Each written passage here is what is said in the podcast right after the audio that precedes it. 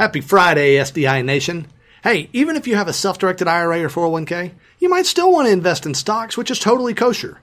But here's the question Can you trade stocks on margin in your self directed account?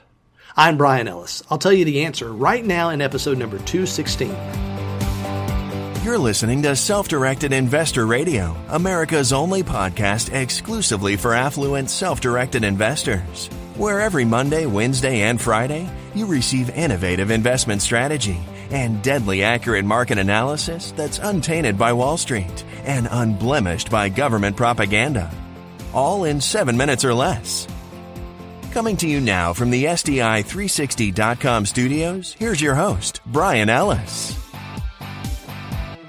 Hello, SDI Nation. Welcome to the podcast of record for savvy self directed investors like you, where you learn in each episode more and more about how to find, understand, and profit from exceptional investment opportunities.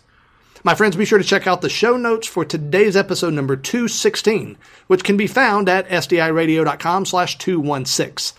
There you'll find links to all of the resources I share with you today, along with the links to the last episode, which was a doozy, and to the very next episode as well.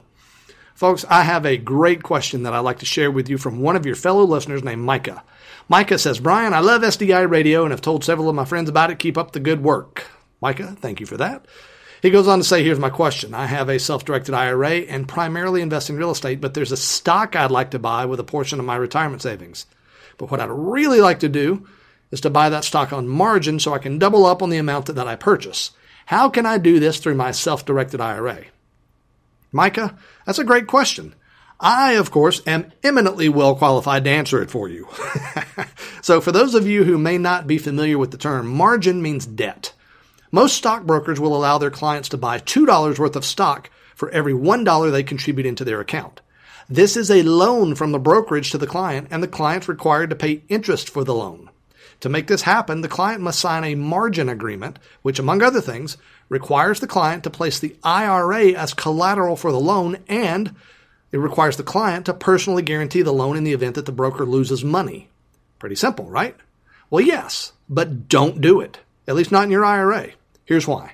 The IRS specifically prohibits the use of an IRA as collateral for an obligation of any type. They also specifically prohibit you from offering a personal guarantee on any obligations accepted by your IRA. So basically, most margin account agreements will violate both of those rules. They will require you to place the account as collateral for your loan from the stockbroker, and they will require you to personally guarantee the loan should the broker incur any losses. And both of those things are a no no per the IRS. So the savvy investor would then ask this question Just how much of a no no is it? Is the penalty very mild, in which case it might be worth it to go ahead and take the penalty and do it anyway? Or is the penalty really harsh? In this case, the penalty is very harsh.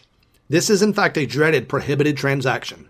And what that means in the context of an IRA is that your IRA is all blown to smithereens. It means that the IRS is going to hit you for serious taxes, penalties, and interest. There are several factors in play, but I'll put it like this. It's very common for prohibited transactions to result in a loss of a half of the value of the IRA, and sometimes the whole thing is annihilated. So, in short, buying stock on margin in your IRA is a horrible idea. And in reality, I don't know of any stockbroker who would allow you to do so. Now, here's another warning, Micah.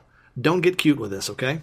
It could be possible for you to set up an IRA LLC in your self directed account and then open a margin account in the name of that LLC rather than your IRA so the broker wouldn't know it's an IRA account. But don't do that either. That's just as prohibitive as, doing it more directly. And the IRS certainly won't miss such a glaring attempt at subversion if your IRA faces audit. You know, even if you could buy stock on margin in your IRA, it would still be questionable because the rules on how your IRA is taxed for debt financed investments are really complex, and your IRA would certainly be subject to a current tax liability in the event that you made any profit. So Micah, stick to cash transactions in your IRA. Not only will it keep things simpler for you, but it'll keep your IRA compliant. And that matters so much more. So much more than the extra profit you could potentially earn from buying stock on margin. Hey, thanks for your question, Micah.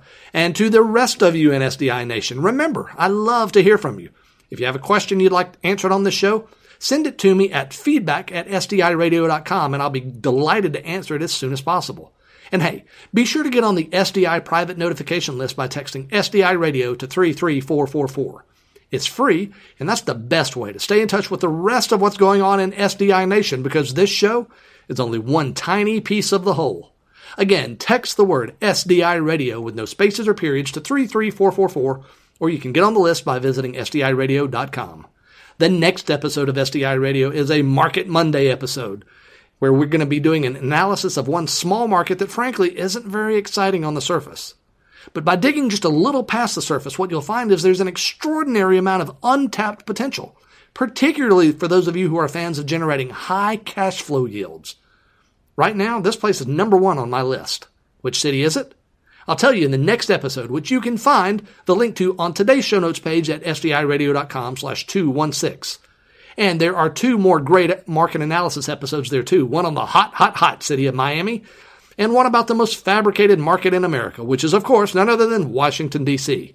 The links to both of those episodes are also on today's show notes page at sdiradio.com slash 216. My friends, invest wisely today and live well forever. Thank you for listening to Self Directed Investor Radio with Brian Ellis. Don't miss a single episode. Be sure to subscribe to Self Directed Investor Radio right now on iTunes, on Stitcher, and at SDIRadio.com.